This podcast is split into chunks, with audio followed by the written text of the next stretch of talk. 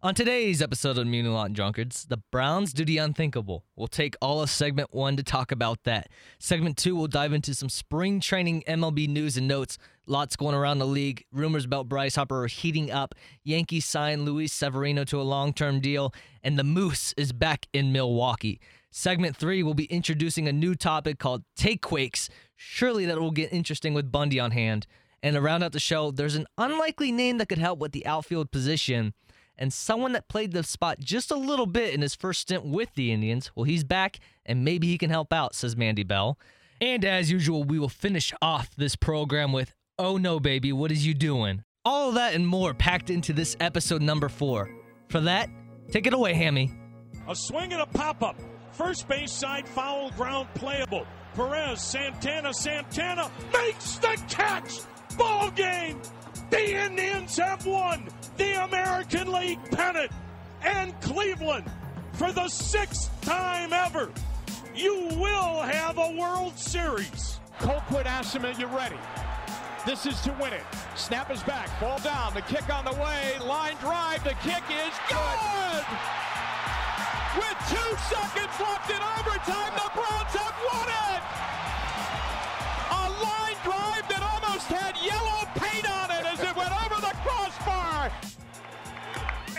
18 strikeouts for Corey Kluber.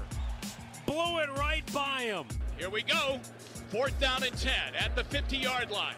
In the backfield, Booker will be the running back. On the left hip of Keenum. Two receivers right, two left. LaCosse in motion.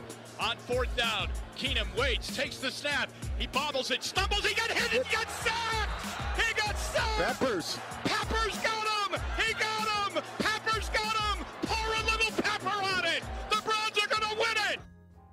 Today is Monday, February 18th, 2019. Zach, before I bring you in, I need to bring back in our buddy. Reaching out, touching me, touching you. Sweet Caroline. Good times never Welcome back, buddy. I know this one's a big show for you because segment three, I'm sure you already heard what's coming down the line. It's your specialty. Listen, a little bit of hot takes and never hurt one, and never never hurt anybody. Sorry, I'm a little little tired right now. I gotta wake up here in a second. But uh, y'all got any coffee around here? Hey, everybody! What's going on today? What's going on with both of you? Uh, tough, tough loss yesterday for the uh, Dayton Flyers. Really tough. Uh, I'm done with college basketball until uh, next season. All in on the Arizona Hotshots. Your team scored more than 13 points in the second half, though, so I will give you that. Yeah, but I mean, we also came down, came back from 21 down to then blow it in the last eight seconds. So that just a nice kick in the uh, kick in the balls. In other news, though, college baseball is back in session, so that's great news for us. How the Flyers this weekend? Uh, they got swept. Got swept. Not not not their best weekend. Not that I cared too much about Dayton Mhm. Flyer baseball. Mm-hmm. But they're 0 3 right now, right? 0 3. 0 and three. Yeah. Uh, uh, Buck, what are the Bucks? Bucks just swept Seton Hall. They're Oh. 3 0. 3 0. What, what's the Blue Jay? Uh, Creighton Jays. I don't know, Bundy. You tell me. Oh, 3 0? Okay. Okay. Arkansas. Little Rock, though. So let's- Yeah, it's a, yeah, it's a good baseball program down there. Got a good coach. Not as good as uh, Georgia though. Hey, listen, Georgia's got a good program down there. Guy from Exactly. guy from Kent State's over there coaching though, so an Ohio guy getting them right. All right, so before we get into segments, I, I just feel like we need to talk about life real quick. So, uh, you know who Maureen is. If you haven't met her by now, she's my mother, and she's up my you know what 24 7 about pretty much anything involved with me. And so she noticed that the little coupon she got me for Christmas ha- hasn't been used yet, the little barbershop one. So uh, she's kind of put the onus on you two to get me in there. And yeah. when did Do- it, do when did it expire? When did it expire? it was 90 days, no, 120 days or three months after the the date she bought it, which was like December 20th. so we gotta get you in the in the barber shop, huh? Hey, I, I For said, all you guys who don't know, I said, CB is going bald, and he's holding on to the last drop of hair. no, that's not true. No, I've it's tried, bald. I've tried to schedule. I tried to schedule stuff. bleep, bleep, bleep. I tried to schedule stuff with you in the past couple of weeks, and you guys have been uncommittal. How What's much- the What's the name of the place? Text me the name of the place. I'll get you an appointment set up. We'll go on like a Thursday or, or a Tuesday something. Something like that. Get What? you squared away. I got a better idea. How much does the coupon worth? Uh, $100. Hundred bucks. Okay, how about you go sell that, and then I'll just go down to the Kroger down there, pick up a pair of clippers, and then I'll just do it myself. We could actually do that yeah, on but, there. but they specialize in beards, so I, I kind of feel like I needed to get this cleaned up a little bit. so- Definitely looks like it's a little scraggly over there. Lord knows you can't know how to shave anything, so we gotta get you on at least one time to the to the old shop because your mom I gets cl- paid for. So I cleaned it up off the neck though, so that's that's one thing. I'm impressed. progress. Barely. How many You're the nick- one that how many talk over nicks you have? How many nicks you have? I used the mechanical one, man. I, I'm Oh, all that's, good. That's I'm Yeah, all good. I'm about that life too. that's unfortunate. Y'all can't. Well, Bundy, when was the last time you used anything? You got a little Andrew Luck neck beard going on, Yeah, that's good for you. I shaved like a month and a half ago. and you're and it's only that long. Yeah. Sheesh. Listen, we can all be grizzly bears over there. no, he's been pretty good with it. I Yeah. would say. Yeah, grizzly bear. You let it go for a week and a half. It's about as long as. Never mind. Yeah, I let's can't let us stay back on topic, okay? Uh, So we'll get you squared away next week or the week after. sure, let's go with that. We'll post pictures for All everyone right. looking. everyone listening. We'll post pictures. Periscope. It'll be hilarious. Periscope on the uh, Twitter Uh, account. no, well, Yeah, but you're, it'll you're be in a shop. No, no, you're in a shop. If you were doing it like, I don't know, on your own with clippers on the side, I would understand that. But it So we should pre-cut. So we should pre-cut and then go to the shop to get a shave. Pre-cut for Periscope. I don't know how that would work though. It doesn't matter. We'll figure it out. Oh well, that was a pretty good delay. You're already bald anyway. So okay, that was a pretty good delay because I didn't want to get into this topic right away. I wanted to have some lighthearted conversation because uh, John Dorsey did the thing. And if you know what I mean by that, you know that John Dorsey loves bringing in troubled players that have done troubled things. And there's really no way to put this argument. I'll start off with this because there's no way to win with your position in this because whether you're for or against the signing of Kareem Hunt, there's one side that's going to hate you for your opinion. Like, there's just no getting by it. You're going to have the one side that's mad that you're pretty much happy that your team's signing a man that physically assaulted a woman.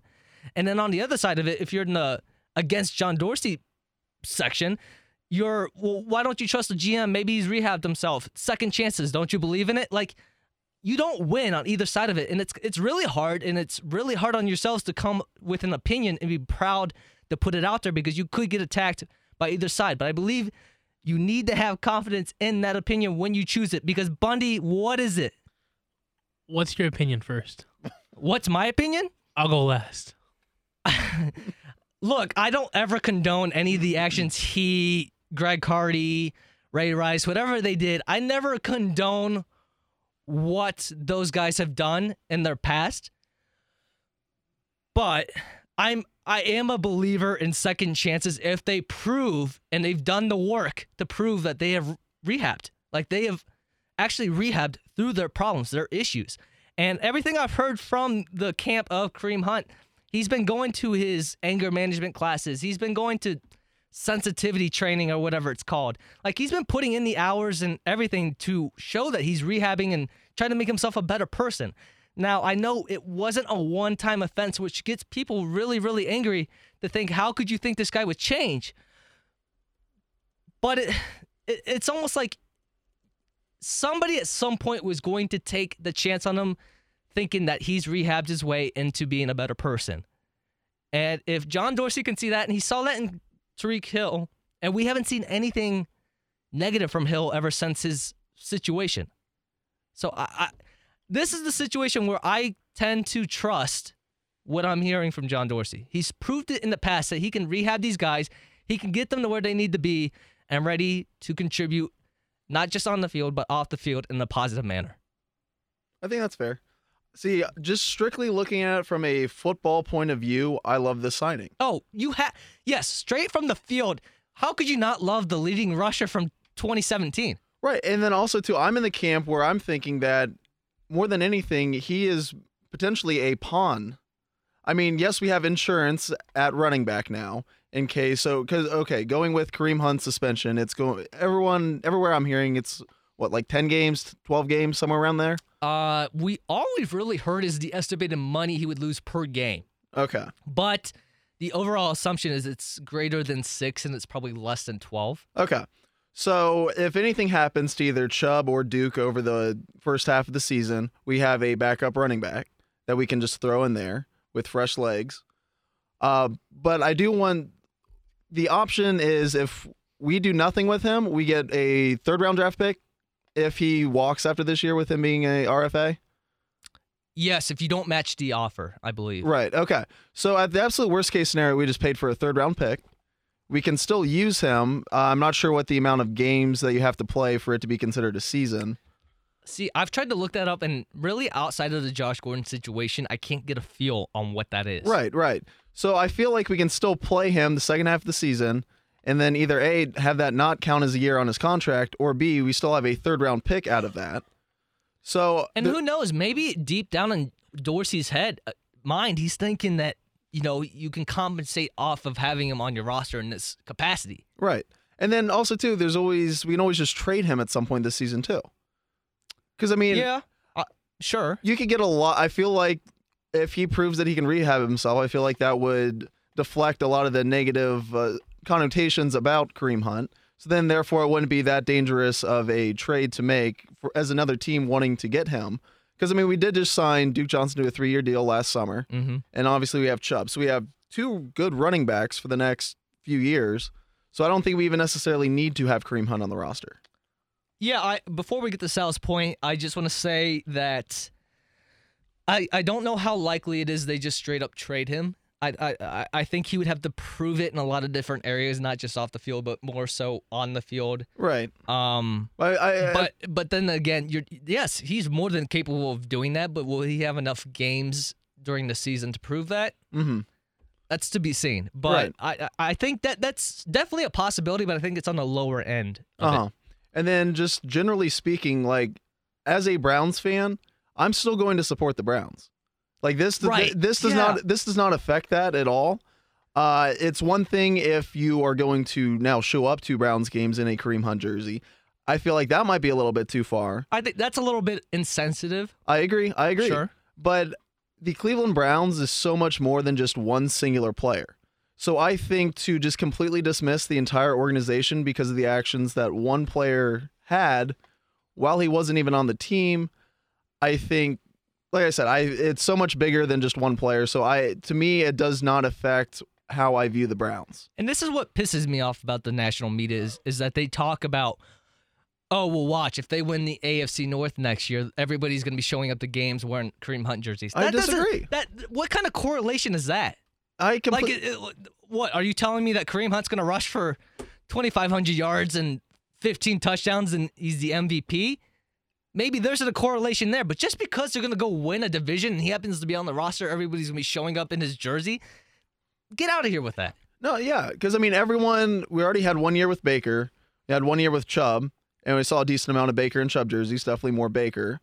And then uh, with Duke too, he's been around long enough, so I feel like there's so many better options of players that you can latch onto. It's not like we're in organizations that's just striving to try and find one guy to latch onto. I think we already have that with multiple guys on this team. Listen, time for the old Bundy take here. I've heard all your arguments about this conversation. I think one thing's for certain Dorsey's putting his tail on the line right now, putting his tail on the line, saying that he believes in this guy, that he's gotten the necessary help that he's need to get back into the mental the mental space to compete on a high level, to be a good citizen off the field. You know, I'm a big believer in second chances as well. You know, giving the gentleman a second chance after he's completed his necessary treatments, whether it's sensitivity training, whether that's also anger management training. From what I understand from Colin, he's been doing that, so that's good. That's a positive. Moving forward from that, the question is, does he take a, does he take a suspension with grace?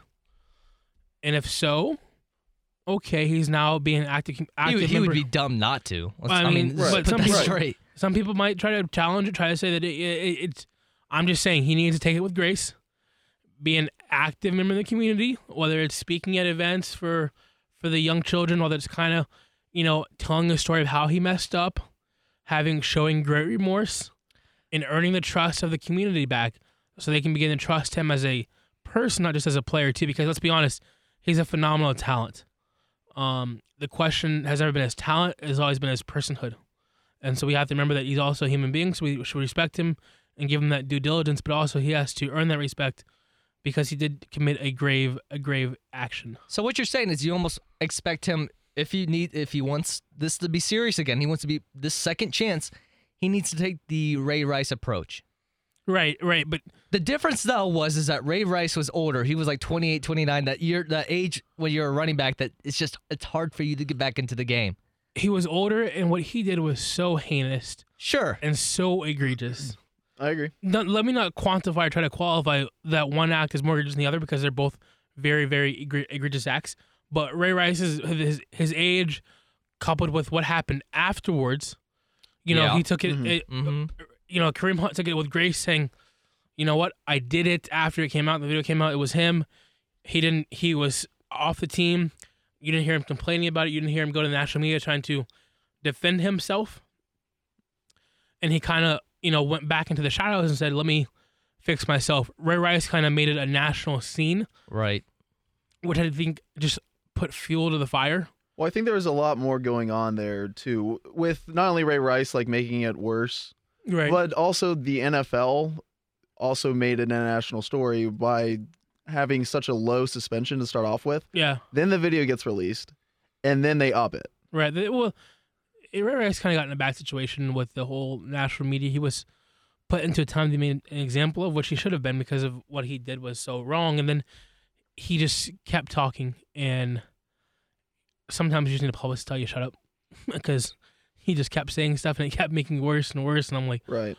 okay, that's just not. And then people didn't want to touch him because he was kind of like, you know, that was a that was a definitely no go zone. Whereas Kareem Hunt has been so quiet in his processes and just doing I, everything. that's doing also part of his right. personality. Right, but I'm saying Yeah. that's a positive though because when you talk, you tend to say things that you don't mean or say things that you m- make, make mistakes. You make things way worse than what they were before. Um, and as you know, Ray Rice had opportunities to come back. Um, people were looking at signing him. People were thinking about signing him. It just never kind of worked out the way it did. Um, Kareem Hunt just happened to fall in the right situation with the same GM that drafted him, if I'm not mistaken, too, which kind of helped his his cause. Yes. Um, and he's from the he's from the area as well too. Uh, he played in the Yeah. he played in the area to to a certain Yeah, extent. Yeah, he's from the Northeast Ohio area. so that all kind of played in the factor. You know, his family's up there to kind of give him some support. Um, I'm sure he's embarrassed for what he did too. I'm sure he's not he's not happy with himself either, and so I can see him making that reconciliation and trying to move forward as well. last thing I'll say on this is that just from reading the details of the contract itself, you get the vibe that this really is a prove it to me type of thing with between him and Dorsey.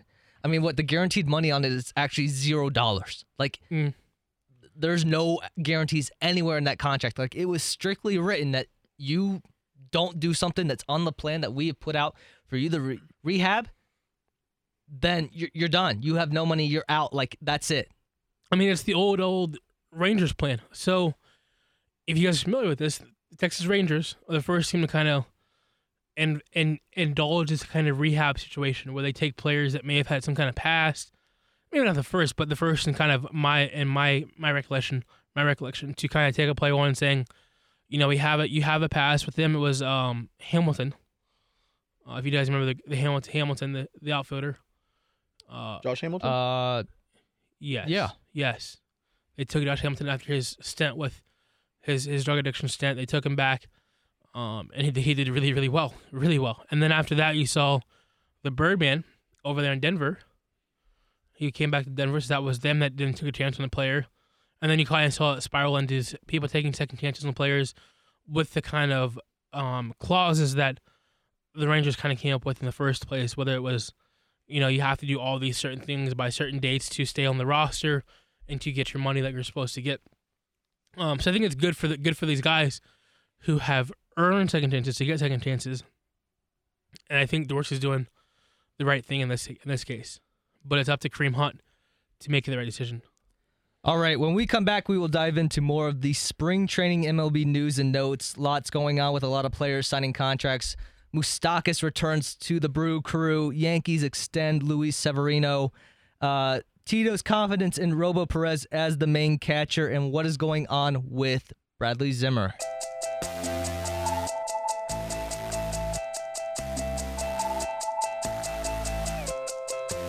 Welcome back. Segment two of the podcast. I want to dive into some spring training news and notes, but I, I, real quick, I wanted to dive into this. I saw it on the Twitter machine about an hour or so ago. It was a video of an NHL analyst. I don't know if you know him. Don Cherry had some. I don't know how to put it. Some really interesting, like, you know, he's a baby boomer, and baby boomers love to just complain about the most nonsensical things out there. Like, old old man yells at cloud is right. Um, yeah. I, I honestly, there's no way to put this up other than y- your mic's on. Y- you okay? Y- you good over there? We're just get a little nervous. We're talking about hockey. Ladies and gentlemen, we try to keep this about as authentic as it comes. We don't like to do many edits unless if there's like a curse word or something in there, but Bundy is All right. So this is Don Cherry, an NHL analyst. Wait, who is that? He's he's an, an, an he's a hockey analyst. What is that? No, Bundy, you it. went to a game. We talked about this last week. I know, I forgot. All right, so it, it's been known around the league that the Hurricanes, Carolina Hurricanes, love to celebrate after the game. Whenever they win or whatever, they'll do weird celebrations on the ice, and that's pretty abnormal for hockey. And Don Cherry was not having any So of it. why are you mad at All right, now listen, let, let's listen. This is the National Hockey League. Brind'Amour is a good coach. He play. These guys, to me, are jerks. You have to do this in the national. They're still not drawn. This is to me, and I'll tell you one thing: they better not do this in the playoff. What I don't understand is Brind'Amour's a street shooter. He always was. This is a joke. The, the rest of the guys, young men expressing themselves for joy of winning. You don't do this thing in the net. It's professional hockey. What are these guys, the jerks or something? And I'll tell you one thing: they do this in the playoffs, making fun of the other team. But They're nobody's out on the ice. The game's over. I admit, I always liked your uh, theory of when you celebrate when you win only. Uh, that's why you liked Muhammad Ali, whereas uh, Sugar Yeah, Glider did the before. Now you don't. If you want to do it, do it before. But that that is absolutely ridiculous. I know the rest of the people. I know all the broadcasters and everything are afraid to say something like that. They're jerks Well, we doing kinda like it. I know you. Well, you're at I, the weatherman. You know what I mean? I know what? I'm talking about. You never do anything like that. They're still not drawn. They're a bunch of jerks, as far as I'm concerned. Okay, well, first off, he said it's better to celebrate before than after. How does that make sense in any perfect world? Who is this guy? Don Cherry, some NHL analyst that's a, he's a baby boomer. Baby boomers love to be mad at nothing. He should be fired. Baby boomers should be gone from the workforce. I'm already done with them. Well, that's that's a little extreme there, a little extreme. No, but they complain about everything. that's a tad bit extreme. so when should we be expecting hats that say "Make hockey fun again"? Listen, All, all, all of Bryce Harper. Yeah, when Bryce Harper signs that 10 year, $350 million deal, we'll talk about it, okay? listen. We all Like, know how that. can you be mad about this? Listen, They're- listen, They're listen, fake listen. hitting a home run out of the rink and he's running the bases, and you're mad about that? Get over yourself. Listen, we all know that I have no clue what this t- t- subject is about, but it sounds like the Hurricanes are having a little bit of fun Uh, you on think? the ice after the game. Now this this this gentleman over here, I don't know his name, but he seems like he's in a little bit of a upset mood.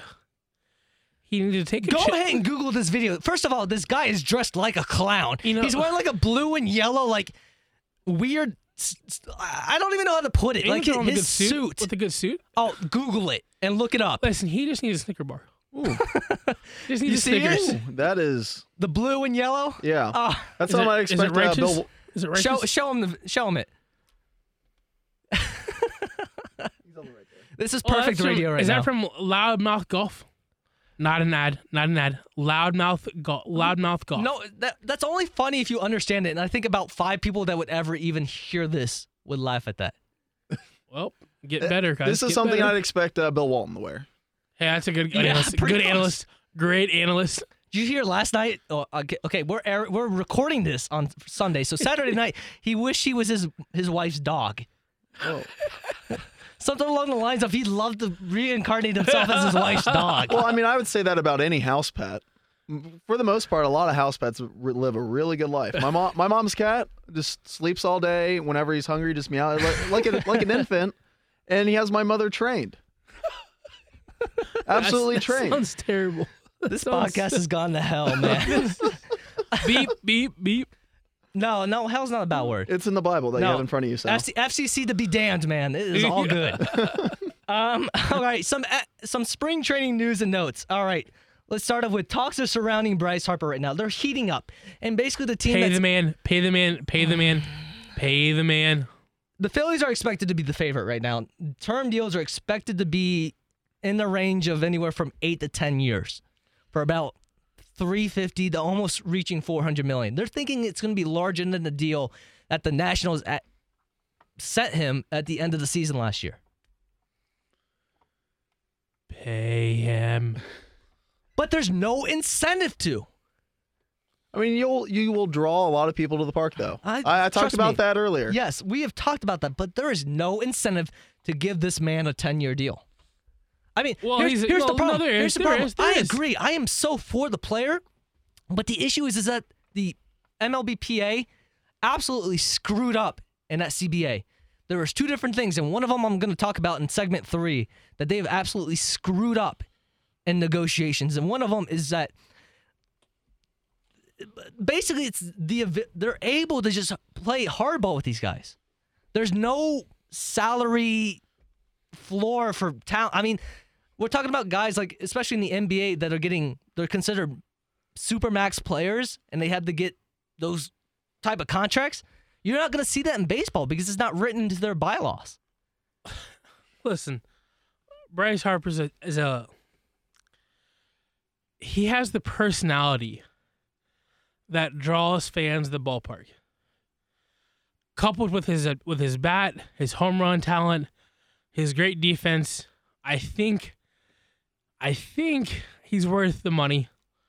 Now, 10 years, 350 might be a little steep, but something like 7 years for 300 or 7 years for But these long term deals never make sense.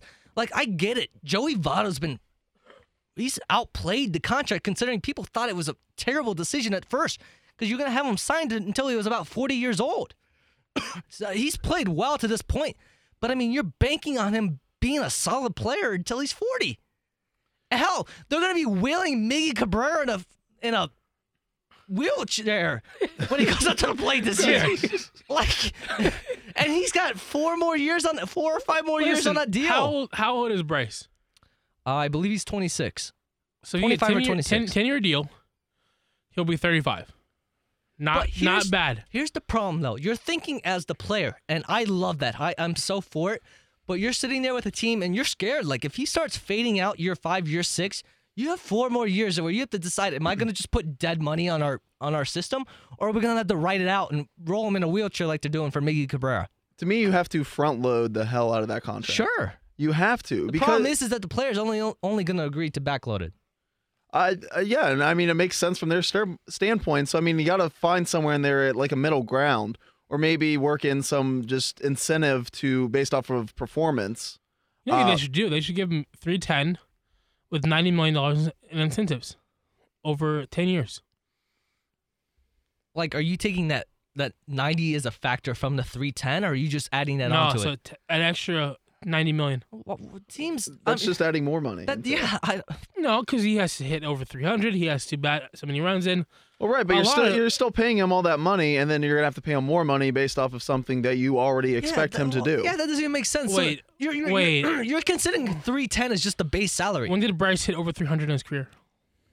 uh, off the top of my head, I can't remember when he's done it. Uh, he has done it twice. He did Hmm. in 2017. He hit 319, and in 2015 he hit 330. What did he hit last year. Last year is all the way down at 249. Wow. And you want to give that guy 350 million dollars, His Sal? personality. Personality. Draws fans to the ballpark. Hey, he that fills only- seats. that hey, only hey, works- Mickey, fills seats. Mickey has a hell of a personality, and that doesn't. They're they're not drawing he fans. filled. se- He did. He did the first couple years.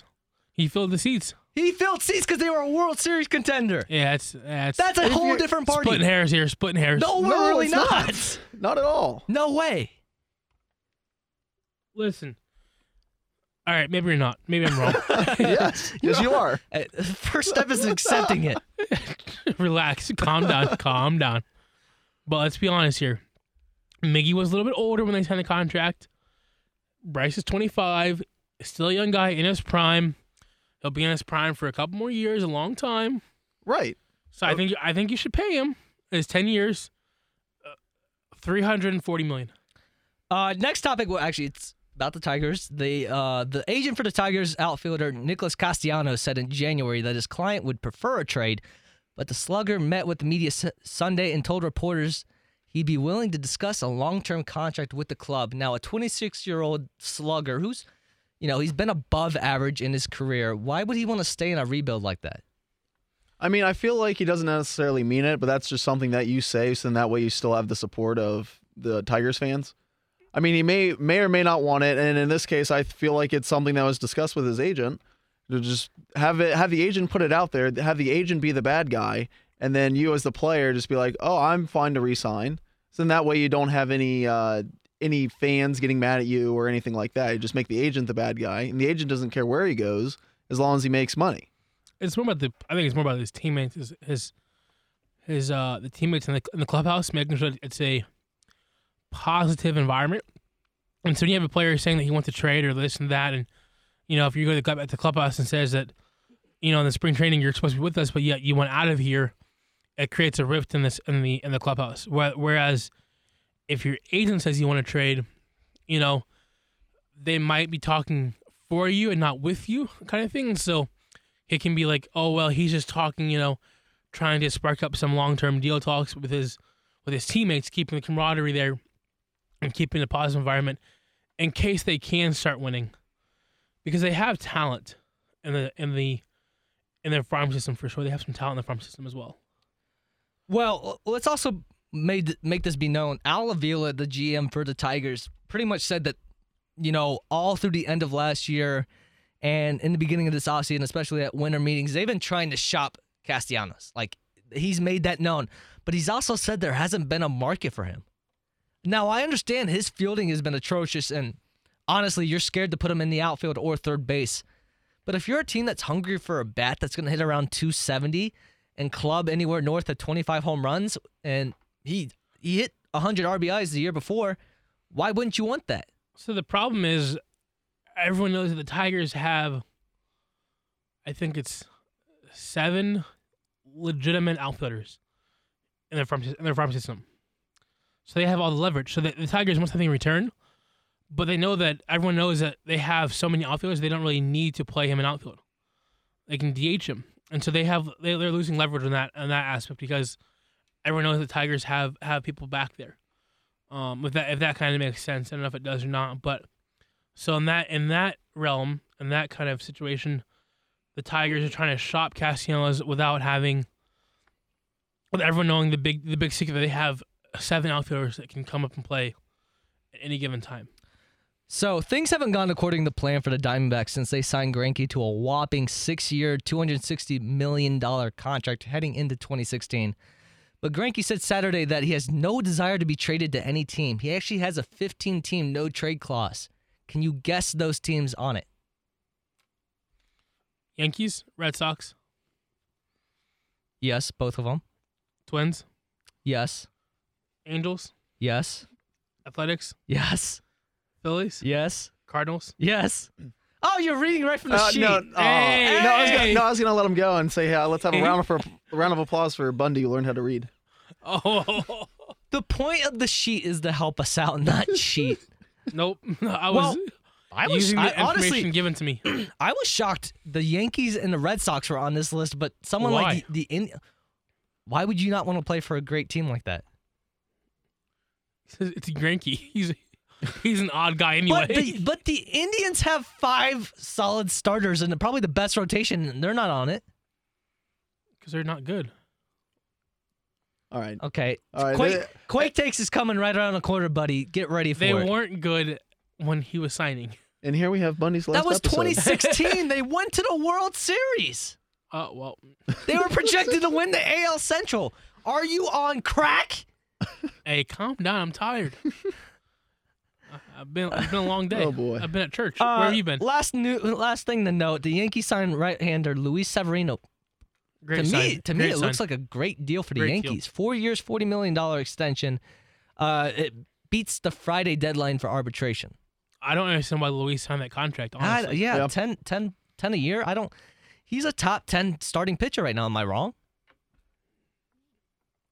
He's up there. Fringe, fringe top ten, but yeah, you're you're good. You're up there. He's definitely, I mean, in fantasy, he's cur- currently ranked at seven. Okay, I meant in real life, but Okay, think about it. Fantasy takes into consideration ERA, starts, wins, uh, whip, stuff like that. I mean, Yeah, he's, okay, he's stats- statistically a top 10 Well, guy. pr- oh, if you're a stats guy, though. if you're a stats guy, yeah, I'm looking at pure stuff and I, you know, I trust I trust my eyes. He's more a, than I he- I mean, he's a stats. flamethrower that has some breaking action. mm-hmm, sure. Is that all you have to say He's about got that? he's got a big fastball, big fastball, yes, that's what I mean. He's got a the Chris fastball. Sale effect, but Chris Sale has a better breaking ball. I will give him that. way better. He's got a big fastball and a somewhat decent slider. All right, some Indians things to round out this segment. So Tito has confidence in Roberto Perez as the number one catcher, and quite honestly, I can't see where it's coming from. So Perez slashed last year's 168, 256, and 263. Um, he's at a batting average below 228 since his rookie year, where he hit 271, and that's only because he had 85 plate appearances. Uh, last year, the MLB average for on base percentage was 318 compared to t- his 256 and his slugging per- the slugging percentage average was 409, almost double the amount that Robo Perez hit last year. Yeah, I feel like that's just Tito. This is another one of uh, Tito and his boys kind of situation. Sure. I mean, he's starting to run out of uh, out of guys to latch onto. So I think, I mean, God love Robo, and uh, the home run he Oh, hit. And, what he did in the postseason 2016, I'll, I'm grateful for. Right. No, one hundred percent. But like, it's it's. I feel like this is starting to develop into another one of those situations where Tito's going to latch on to latch onto one of his boys, and then uh, the Indians will just die because of it eventually. Listen, but he's got a great, great glove behind home plate. Uh, he was a very good And he's got- defensive got a catcher. great yes. arm. He's a great defensive catcher, and Yes. so I'm just curious to see how much they're going to split between him and Kevin Plawecki. Well, I mean, Plawecki last year he had 210, which is substantially better than substantially better than Robo. listen, just hit him, hit him in the eight hole. He'll hit, you know, maybe 250. Oh, 250? Are you kidding me? I just said Yeah. he hasn't hit over 228 since his rookie year. Hey, he's got more bats though now. More bats, you know, he'll he'll get better. Listen, If anything, it's been less at bats helps him. What do you mean? no, listen, he'll be all right. Put him in the eight hole. He'll hit 250. Hit probably 10, 10 bombs. You know, and catch for you every day. If he's catching for us every day, God help us. He's got a great glove though. He's He's good. Yes, he, he's good. behind the plate. He's phenomenal. Yes, absolutely. So If- what are you mad about? I don't want him hitting every day. You had Kip hit every day last year. Well, okay. Again, that, doesn't buys mean, that goes into the Tito's boys that situation here. That doesn't mean we were happy about it. Well, it happened. So, Well, it did happen. It happened, and then you saw what happened once we got to the playoffs. Well, Kip can't play defense. Well, okay, everybody. can't- mm, nobody Kip- hit the playoffs. Let's get that right out of the way. Yeah, can we? Uh, I'm. Can we get rid of Van Burkleo? I said that for the past two years. I and know you Everybody have. has looked at me like I'm an idiot. What do you mean? It's not his fault they couldn't hit in the playoffs. That's his job.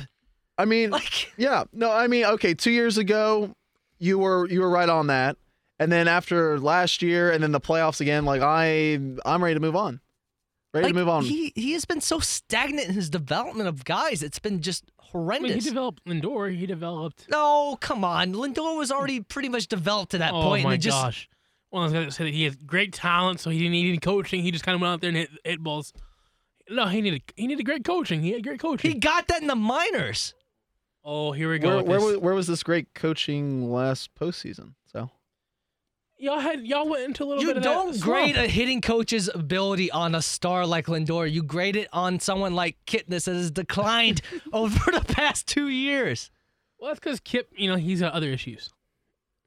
What what other issues are you talking about that I don't know about? He's got a long swing. Doesn't have not a good not a good hands anymore. so it's He's- almost. So do you think that maybe having a good hitting coach would be able to fix those issues? No, I think he is, he's just getting old. Oh, so you think that he just can't play? We have Okay, a well, guy. I'm with you on that one. we have a center fielder that honestly, when he's healthy, could be great if he could just hit a baseball. Naquin, Nick Him Wynn? too. whatever his name is. Hey, let him but play. Bradley Zimmer, who Hey. we're gonna talk about next. Just like Oh, lay boy. bunts down and run. Bunt and run. Honestly, Bunt and run. Greg Allen. If we could find just one player that was good at bunting, that's another thing. The Indians They bunting. could not bunt at all. You know, who you guys got to talk to a kid from over there the, the Nationals, the little shortstop. Trea Turner. Great bunter. I I do like Trea Turner. Lay the button down and go. Button go. Button go.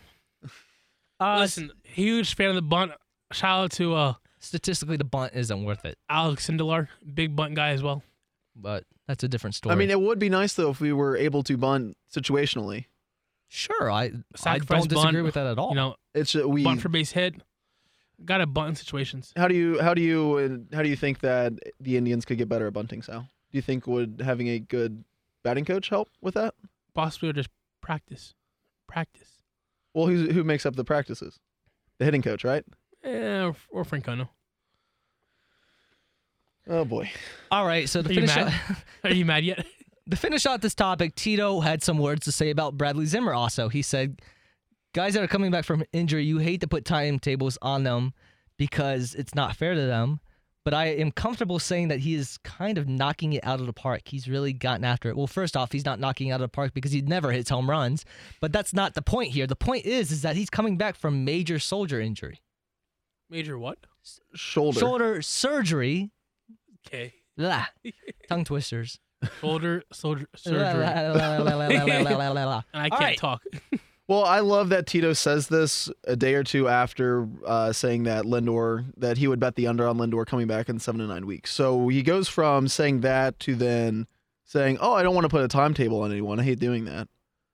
This Justin Terry Francona thinks guys that get Tommy John surgery are coming back in six months. Like he's that type of positive. He'll be like, oh yeah, you know, he'll be fine. He's ahead of schedule. Well, I like mean, no, no, no coach. He's tore his arm. Like he's done well, he has to do something to get the Indians fans excited. I mean, because his front office sure hasn't. no, not at all. I mean, we talked about that earlier. Maybe that's probably the, a good thing that we're limiting the amount of decisions that Tito can make. But what do you mean? w- did you not listen to our podcast where we said uh, saving Tito This is coming himself? from a fan of a team where he let people walk around with chicken and booze in the locker room, Hey, I, I which I fully support. But I mean, let's get real here. Hey, if, if we win a World Series, I don't care what happens over the next 20 years. Listen, Give me one listen, World Series and we can have a hundred, like 10, 100 loss seasons. I will still be happy. listen, listen. turn into the Cleveland Spiders of 1899 real fast. Please. Tito is a phenomenal coach. Oh, we're He's not just- taking. Yeah, we're not taking He's that just away. no. I'm saying he's just trying to get his players, trying to show the national media that his players are ahead of schedule. They're working hard to get back on the field. He's having a positive optimism situation here, knowing that behind closed doors it could be a whole other ball game. Well, uh, here's my thing. We don't need Lindor to rush it. That's the last thing we need is Lindor to rush back and then get hurt and have him be out for more of the season. We do not need that. Take your time. Take nine weeks. Take 10 weeks. I don't care. Get healthy. But you guys can lose the division in the first ten weeks. If we don't, okay, if we struggle right off the gate and we don't win the division, we've got bigger issues. right. We've got a lot bigger issues. This No. is the worst division in baseball by far. Imagine having a starting rotation that they have and two guys in the top 10 of MLB's top 100 players and ownership's cut payroll. Yeah. Yeah, that's where we're at. We I mean, also have, two, have- we also have two top 10 guys that have very cheap contracts in Lindor and Jose. Yeah. And we're cutting payroll. You have you probably have the top five pitcher in the league right now, so that's also a benefit. Yes. We have Yes, but the we point have very the- good players the that point we're slashing here, payroll. They're making excuses for why they're doing it. Well, because When they're it trying should to save money. when it should accelerate the reason to They're pay. trying to save some money here. Oh. Dolans are perfect with their pockets. Their net worth is over like 2 billion. They're good. They're good. I'd also like to point out, according to Fangraphs, the second best team projected for the AL Central will be the Twins, coming in at 82 and 80. So that that's oh, second wow. place. Second place is 500. That is where we're at with the AL Central. If we slump to start off the season and don't recover, we have bigger issues. You mean to tell me that we'd be still around 500? Listen, we'll see what happens. Let's see. Let's see how it goes. That's a good way to put it. All right, when we come back, it is a segment that we've been waiting for. It is Take Quake Hour.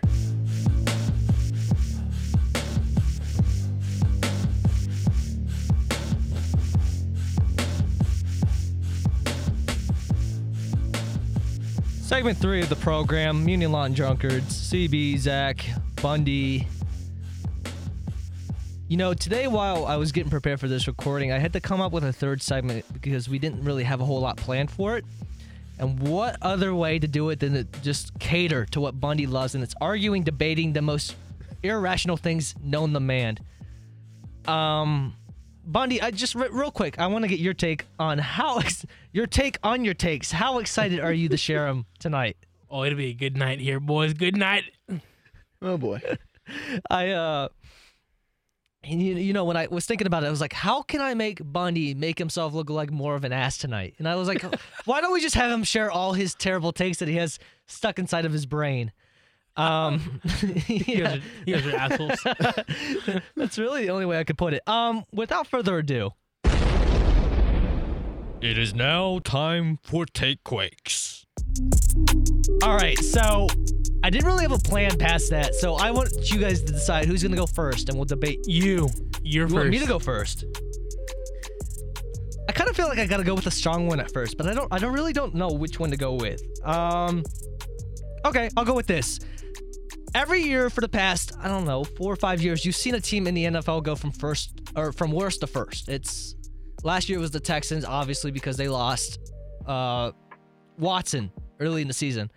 Uh, this year, I see it. If they draft Dwayne Haskins, the Giants will be the team that goes from worst to first in the NFC East. Yeah, and I have bad takes. Damn. That's terrible. What's so bad about that? Listen, the Giants are not. They don't have the defense to go from. To be But that offense, man, they will score with Well, anybody. Yeah, they got they've got what three players? Yeah. I mean, I mean, What, what, what more do you need? they won. Ga- Oh, my- they won games they shouldn't just with two of them and a back quarterback. It can't spell elite without Eli. that is true. I mean, I, I I think that's plausible. I don't. I I mean, I can see it happening. That wouldn't surprise me that much. But I mean, I I'll still take the field in that division over the Giants. Listen, I think. I think you- Somebody go. Speed round. Oh my, Benny Snell will be in the running for Rookie of the Year next year. If not win it. See, I don't really know if that's that hot of a take because it- it's been pretty running back heavy lately, which is hard to think about. Um, I don't, I don't know. Running back wise, it's just not very strong of a class running back wise in terms of the top. It's very deep in terms of the middle. I don't know. I don't really have a whole lot to say what's his about music? that. What's his music going on back here? Th- How about you just perform? your, your your first one was kind of weak. I'm gonna be honest with you. Do your job, buddy. so probably step it up. All right, you're up. All right, I'll go with the uh, talk about the Reds here. I see them being competitive around the trade deadline and then still selling. I can see them being in second place, only a few games back, and then they will still sell. I think that's their game plan when they made all these one year deals this offseason. I think they want to be competitive, but then I see them selling no matter where they're at in the division. I think they have to though to survive it. No, I agree. I Or else- agree. or else it almost seems like a lateral move, or it's almost like we're going it for it for one year and that's it. Yeah, I think that's Because worse for what, what else is their plan? I don't get it. Do they think they're gonna re- they're signing everybody? Yeah, resign them all. no, you're not not. You're not doing that. them This all. is Cincinnati we're talking Uh, who about. wants who wants to stay in Cincinnati? Northern Kentucky, Cincinnati. Think about the guys they have right now that are going to be Votto will increasing. stay. Votto will stay.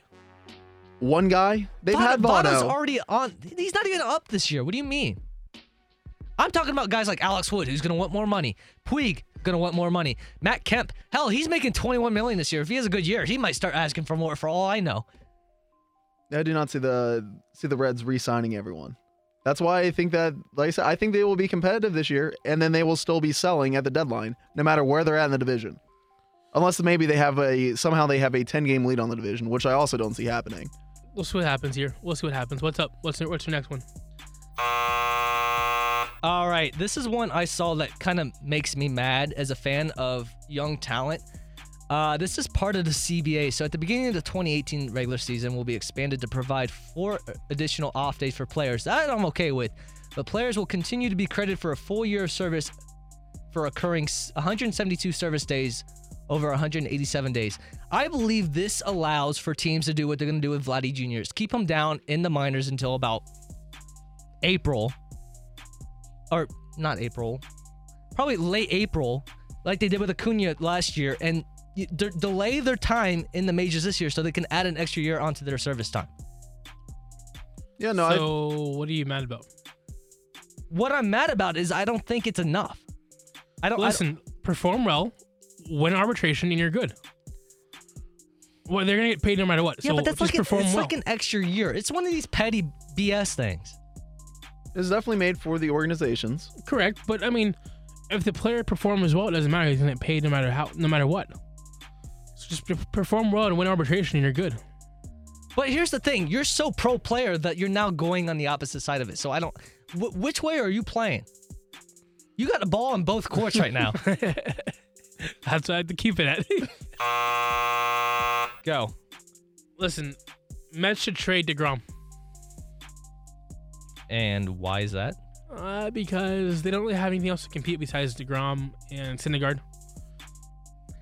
They're Yeah, actually projected to win the NL East this year, but good try with Yeah, that. but we'll see. But I don't think so. I think they'll probably finish third in the division. they have a good young core. I don't. I don't know. They cannot compete offensive wise. Brandon Nimmo, Michael Conforto. All right, fine. We'll make a bet. A candle says I'll finish between th- third and fourth this year. A candle or a handle? A handle. Uh, uh, between third and fourth. So you think two teams? You're, you're thinking Phillies and Someone else will hit. Phillies and finish. somebody else. You think they'll finish in between third or fourth? Fangraphs has them projected at second place, 85 and 77.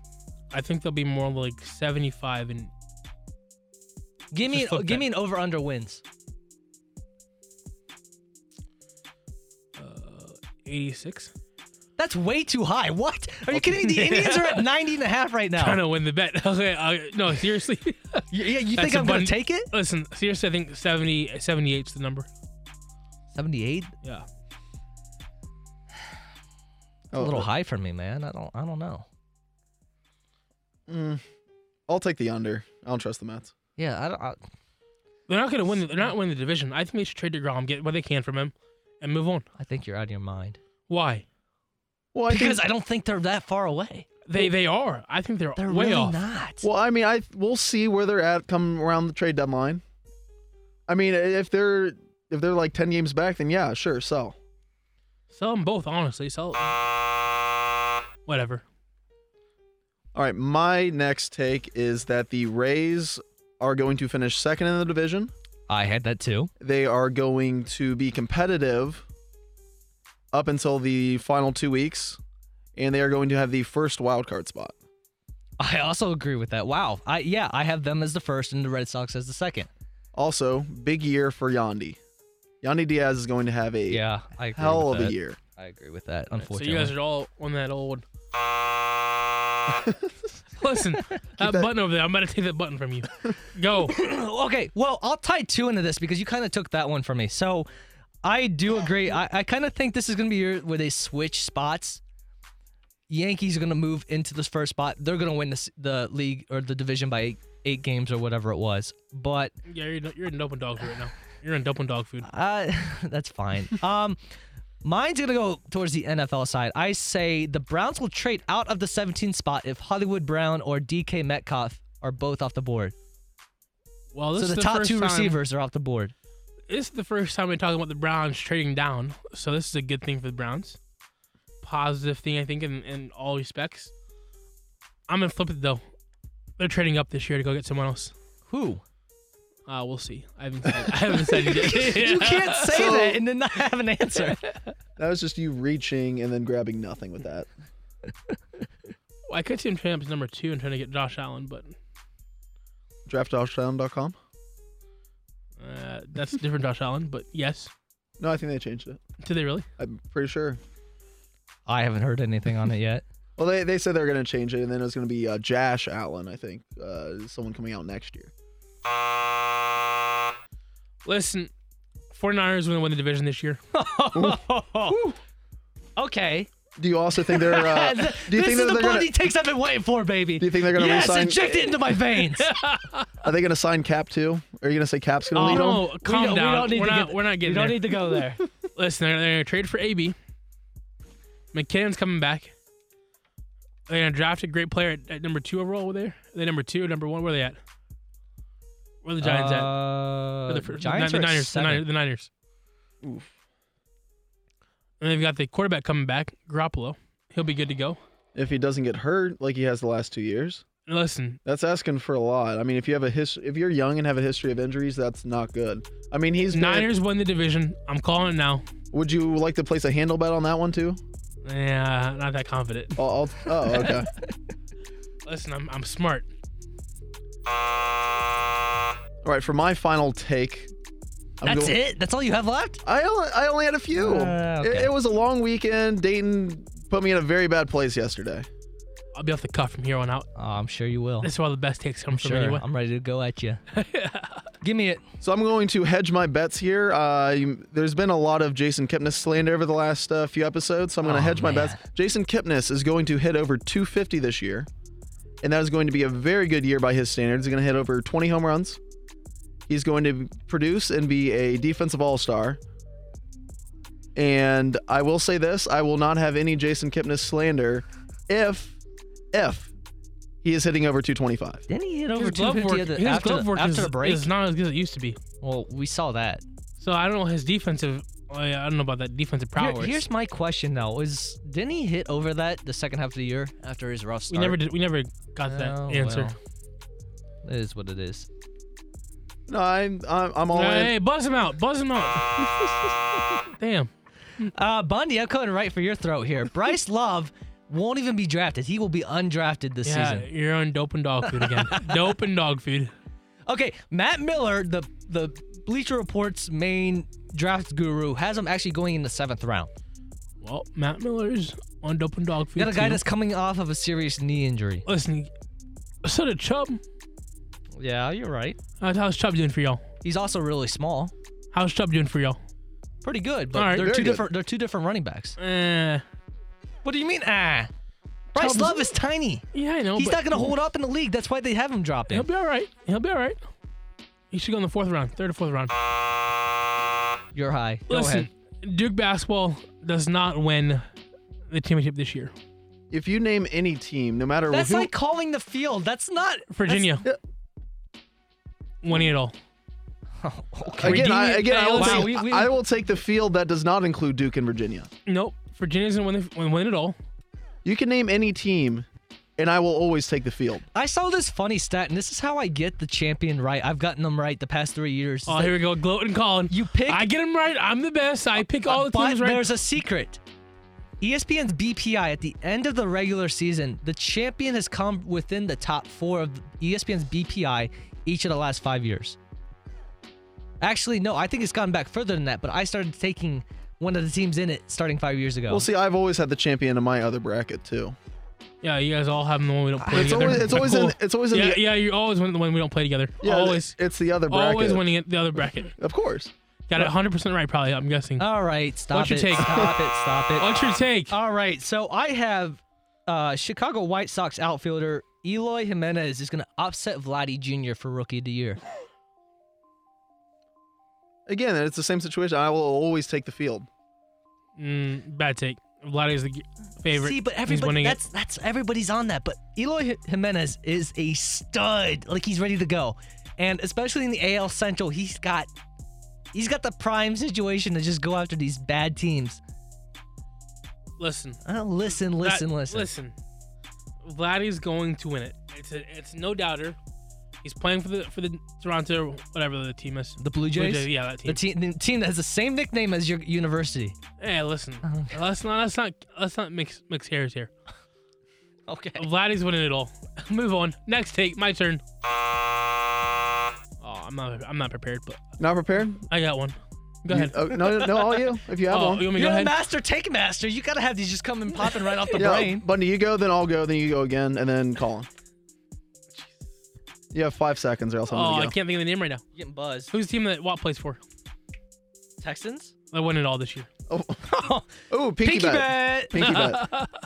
Which, which pinky bet? That one's awful. You're up. You're up. All right. What so do you mean? They've got a good quarterback. Stop good, it. Good defense. Calm down. You've been buzzed. Arizona Hotshots are going to run the table for the first four years of the alliance, much like the Cleveland Browns did in the All American Football Conference. Can I piggyback off that?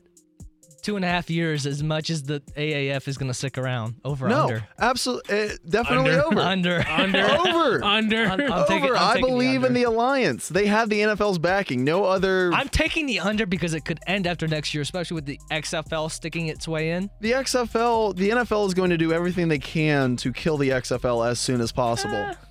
100%. That's what they tried to do when the the first edition of the XFL. The NFL is hopping on the AAF solely because they don't want the other leagues to succeed. They have the NFL network, therefore the NFL's blessing. The alliance is going to stick around at least 5 years. At least, if not more. You're just wrong. Just wrong. Um, I think I'm just gonna package the rest of mine in and just go one by one. Uh, Alright. so I had the NL East will have four teams over 500: Mets, Phillies, Nats, and Braves. Okay, you're done. So you're. That's the end of your segment. Moving on. no shot. Uh, and then the Padres are gonna finish second in the West behind the Dodgers. I can see that. Yeah, but how do you how do you stack up the NLE spec to go back there? How do I do it? How do you stack? I it don't up? No. know. The- What are you stacking up? What am I stacking up? I think it's just gonna be a bludgeon. The whole division itself is just Listen, gonna be a bludgeon. I've got I've got Phillies, Braves. Everybody's gonna beat up on the, the Marlins, and then they're all just gonna beat the hell out of each other. I've got Phillies, Braves, Nats, Mets, Marlins.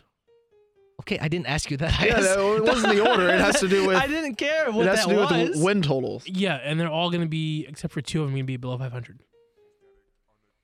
I mean, I feel like that's more or less I pretty. mean, that's standard. That's not really a hot take. That's why I'm no, offering. it's not a hot yeah, take. that's You're just an idiot, so it's okay. that's how pretty much every team. All right, this, that segment's over. every team Wrap that- it up. Wrap it up. Bundy, you're wrong. All right. All right, back to segment. All right. Close us out there. Close us out here, Chief. Uh, why are you upset? No, I'm just done. Oh, oh, Oh, you ran out of takes. Oh my. you're you're the so. take machine is broken. Here's the thing. He, through the week, you know, we hear cap this, cap that, cap on, cap off. We hear every little hot take known to man.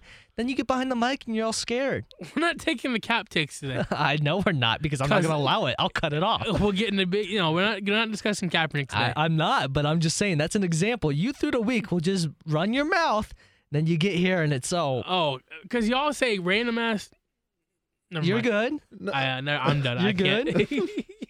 Well, I mean, it's, FCC to be damned. We're good. and it's also too. You only you only appear in Government's our, being shut down again. We're all good.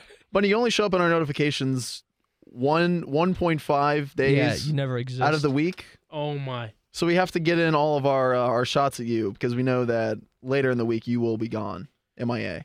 Let's let's end the segment here. Uh, Let's close it out. Oh well, thank you. I can do my job now. Figure it Uh, out. c- Figure it out. Coming back up on the final segment, could there be an unconventional way to fix the outfield problems for the Indians? And everybody's favorite segment that we've been saying incorrectly. It's "Oh no, baby, what is you doing?" We'll do that next.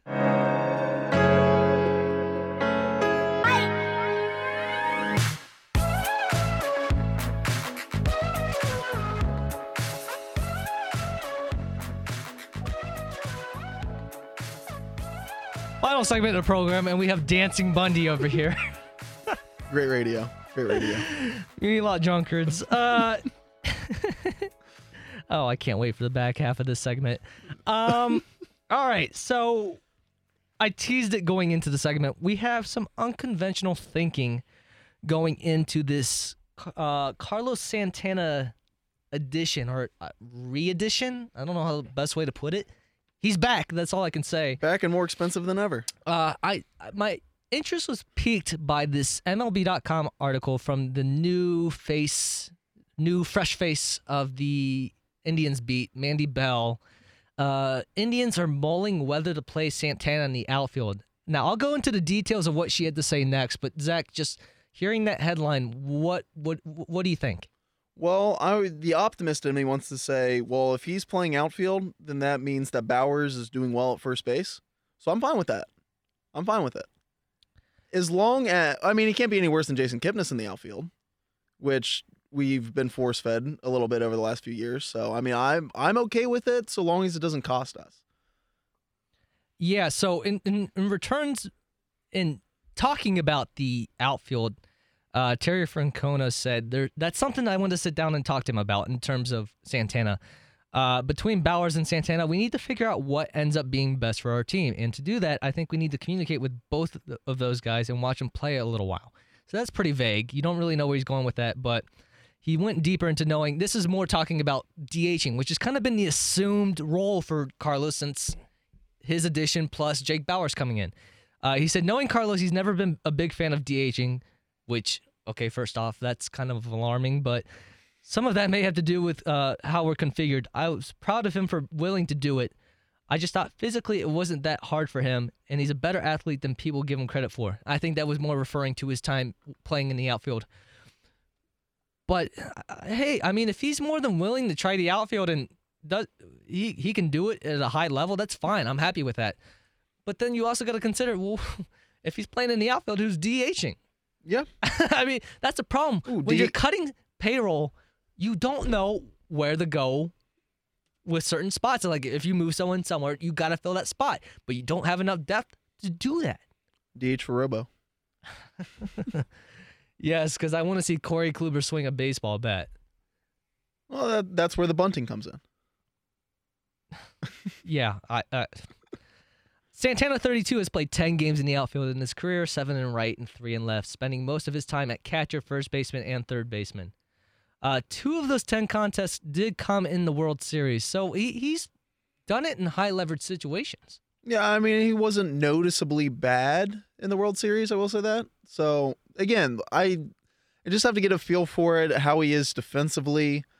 I mean, we've seen some bad defense in the outfield in the past. So, and also too, I I don't want to get into a situation though where we're forcing Carlos Santana into the lineup when if we have a young guy down in Columbus that's doing well in the outfield. Like I don't want to be force fed Carlos Santana in the outfield if we have some younger guy down in AAA. And that's going to bring up a topic we'll dive into rather soon, but it's Oscar Mercado is another young guy that might start off in Columbus but could work his way up in the outfield. Uh, Santana went to talk on about his playing abilities and what he prefers. He says, Everybody knows my natural position is catching. Well, that hasn't been so in the last six, seven years, and I don't think he's in the physical shape to be catching anymore, but I digress. It's catching and playing third base and first base. Well, I remember him playing third. It wasn't really that well, so we moved him directly to first. Right. So I, I don't really know where he's getting that indication where those two positions are still on his radar. I think that's kind of in his past. I mean, that's wishful thinking on his part. I, I, in his defense, I feel like he's trying to say I'm a utility guy, or at least in his mind, he wants to be viewed as that potentially. But like, like you said, I he hasn't done that in years, so I don't see that as being that plausible. And here's one of the things that ties into my point. He says, I don't really worry about stuff like that in terms of where he's positioned. I'll worry about it if I'm going to be in the lineup every day. If Tito needs me to play in the outfield, then I'll do it 100%. So it just kind of sounds like somebody that's willing to do whatever it takes to be in the everyday lineup. I don't know if he's going to play all 162, but it makes him flexible and it makes him able to play more often. Right. And I I also feel like to him saying, "Oh yeah, I could play third base." I mean, we do have a need at third base if you want Jose to go over to second. Uh, it's just a shame that we don't have Yandy to uh, be plugging into that hole at third base, but You got anything to say over there? You're pretty quiet. What are you playing on your phone? Doesn't matter. Um, listen, I think We think pay you the big bucks to come here and mess, mess around. I think Playing- playing Santana's gonna. Um, I'm playing. listen, Go ahead. I think Santana's gonna be a. he- He's a team player. He's a veteran. Wherever you guys need him to play, he'll play out. He'll be a good player out there. I think he can play left field, play a little bit right field too. He's got a big bat, so you want it in the lineup for sure. Um, Well, it had the the question he has he- oh, the question Not a strong average, but yes, he's got the power and pop for sure. That's a big bet. Yeah. The question then becomes, why does he want to DH? Like, what's is it like? Is it a mental thing for him? Because if it's if it's a mental thing where he's like, I'm more focused when I'm playing in the game. I get that. I can And I, I, can think a see lot that. of people, a lot of people that are more on the athletic side, I guess is the best way to put it, without making fun of Edwin Encarnacion. but it's it's those type of guys that you know they feel more engaged that way. Right. So if that's gonna help him perform at a higher level, then by all means do what you have to do to, to perform. But if he can if he can kind of if he can kind of go out there and DH and still be productive and still be engaged in the game and do that kind of thing, I think it's better for the team if he DHs. Um, so it's whatever's best for him mentally to hit hit hit really well. Here's what I think could be interesting is if that you do move him to the outfield or you put him at first and you move Jake Bauers to the outfield. I think that would be a perfect opportunity for a guy we haven't talked a whole lot about is Bobby Bradley, the first baseman prospect that's currently with the Clippers in the AAA. He's I mean he's a big bat. He's got the prototypical bat that you want from a guy hitting in that DH spot. He'd be pretty interesting. I mean, I feel like a lot of it is going to come down to seeing how these guys are going to produce in spring training. Sure. So I I want to see give me give me through a week or two of spring training, see where everyone's at for a lot of different positions. I want to see. I'm just curious to see how everything shakes out because I think we're to uh, flip over to the pitching side of things. I think we're bringing in 30 30ish pitchers. Oh, it's easy. I mean, every single day it looks like we're adding another guy to the minor league roster invite, right, right. non-roster invites. Right. So I mean, I, it's just I want to see where things are. I feel like there's few guys like there's a few positions that are open where I just want to go with whoever has statistically the best best spring and then throw them out there on opening day, give them a couple weeks, see where we're at, just keep reevaluating. I mean, I in a way I feel like this is kind of Tito's heaven being able to bring up and send down guys at will.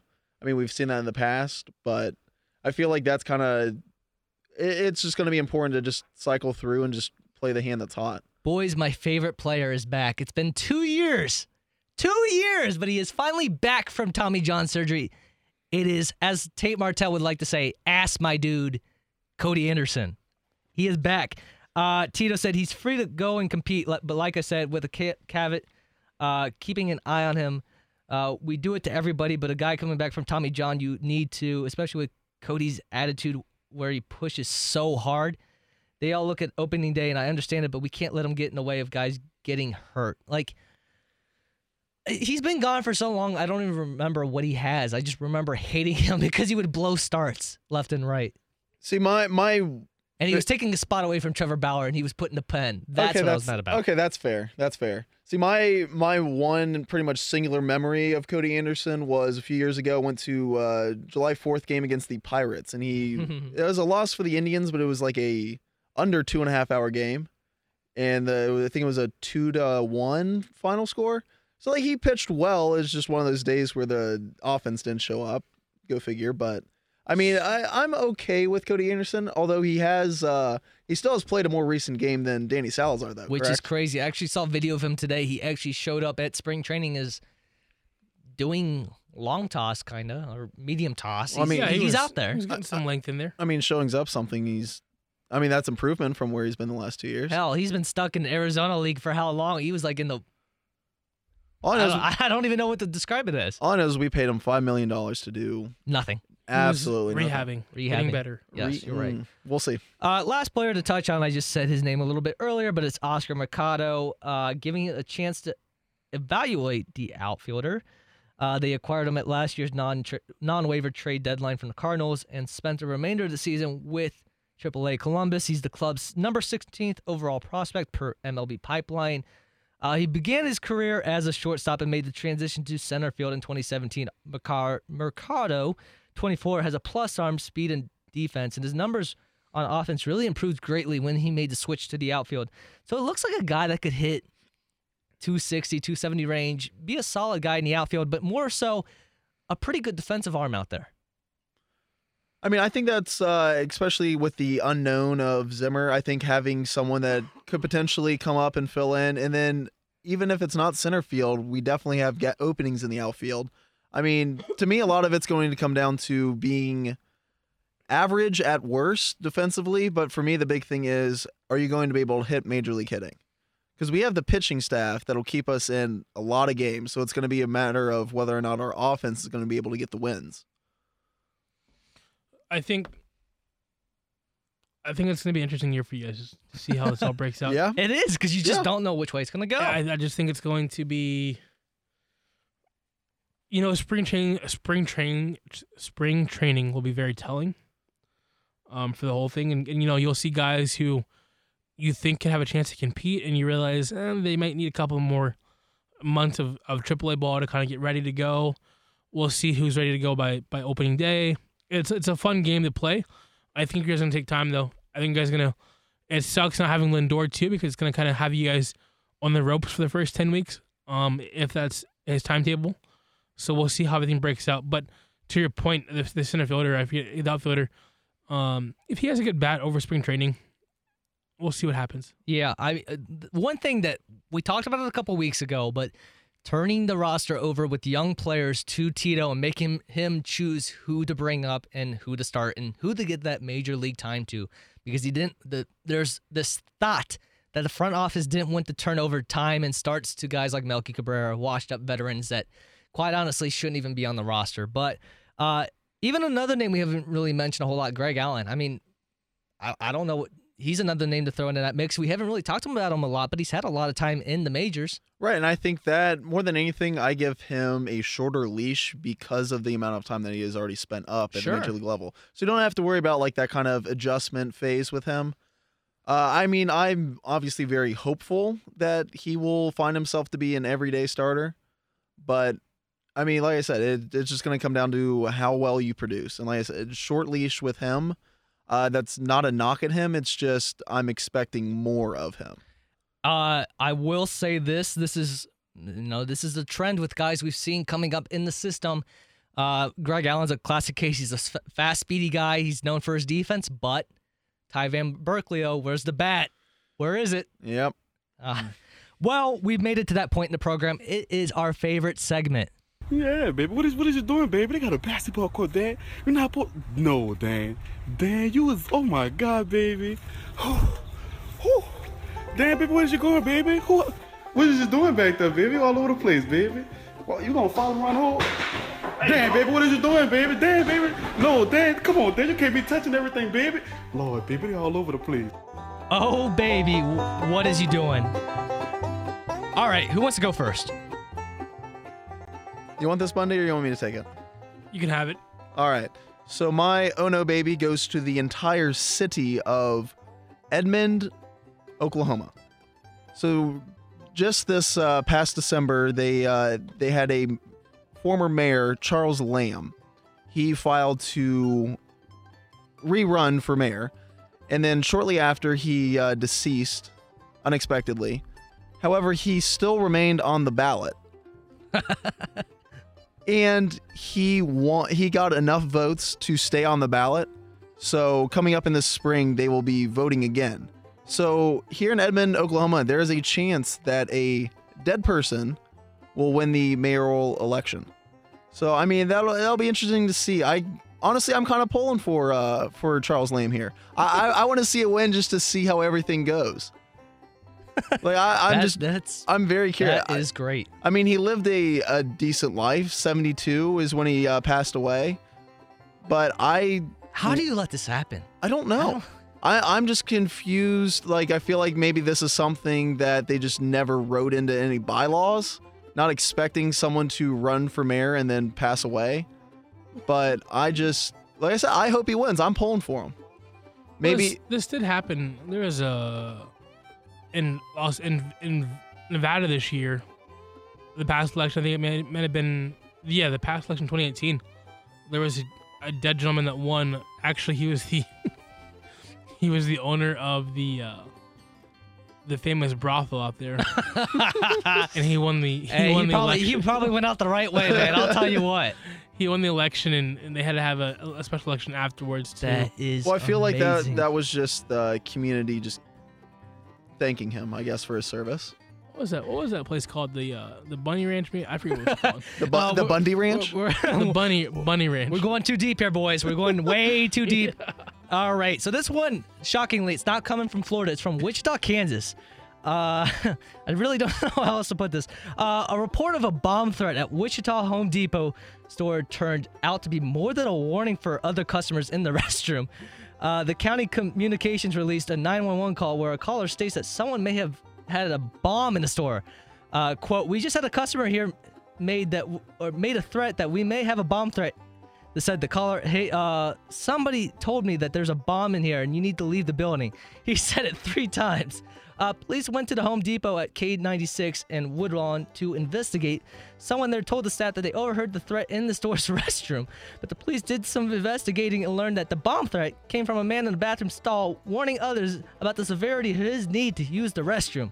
You all need to get out of here because I'm fixing to blow it up. One witness said he laughed at the remark and took it as a joke.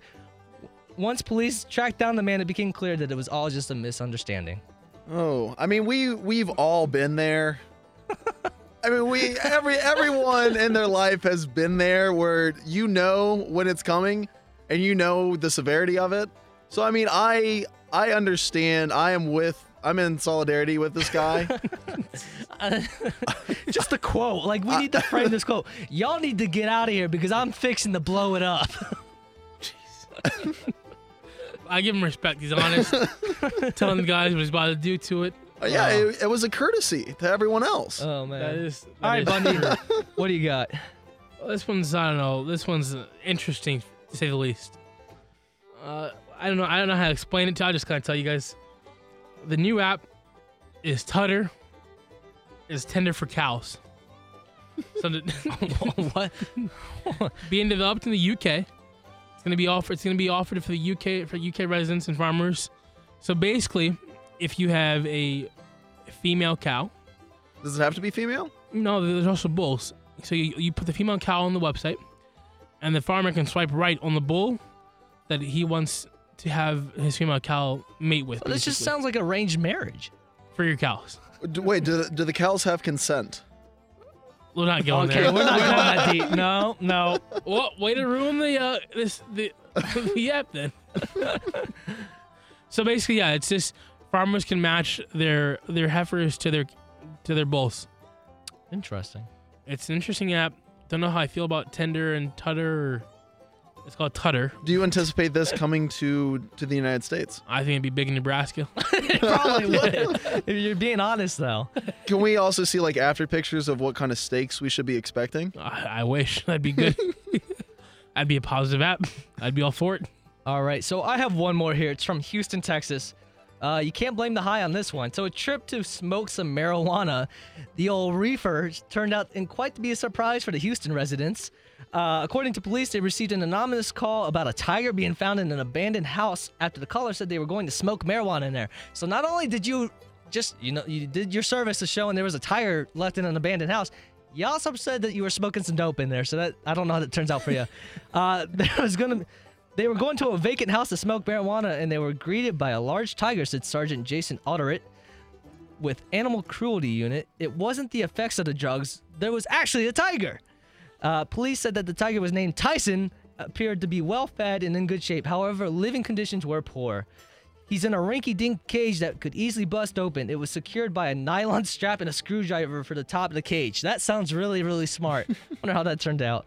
Uh, the vacant home is in the neighborhood, bustling with children, according to neighbors in the area. A lot of kids around the streets. My kids, the neighbors have kids, so it's scary," said one neighbor. Just for the kids? Are you not concerned about your own life? sure. Uh, it's illegal to own a tiger in Texas. That's good to hear. But a wild game card permit is required. So I don't really know what that has to do with anything. However, it is illegal to have one in the city of Houston. If the owner is found, they could face a heavy fine. Well, I'd hope so. Heavy fine. That's really. it. Just a fine. That's all right. Well, I mean, I, I'd also hope that the tiger then gets taken care of and yeah, like probably donate to the local zoo if they have one or something like that. either Uh, zoo something. or put it back in its natural habitat. No, it's domesticated now. So you Well- gotta put it in the zoo. Well, it, mm, mm, You've taken it out of its. You've already done this disservice. I guess. I Anything guess. anything else to finish off? Anything we need to say? Uh, I do have uh, something. If anyone out there has five thousand dollars laying around, you can go Bigfoot hunting with Jose Canseco. uh, just this past week, Jose Canseco from his Twitter, go on a Bigfoot and alien excursion with Jose Canseco. Contact Morgan Management, and then also come spend the day with me and my alien buddies. I'll show you Bigfoot and a real alien. Hey, Morgan's phone is probably blowing up right now. Let's be honest. That's a good marketing right now. Good marketing. Uh, if there's nothing else, it's been a great episode, Bundy. I hope you got all your takes out of your system because we're not going to do that for a little bit while. Um, I'll throw them in there. You, You know. gotta, re- Uh, gotta you know you will. recharge the take machine. I'll throw them in there. Oh, we know you will. Uh, for CB, Zach, and Bondi, it's been another fun episode, and we will talk to you next week. Thank you. Love you. Took me to my very first game. Said the Browns are gonna show you how the game is played. Here we go again.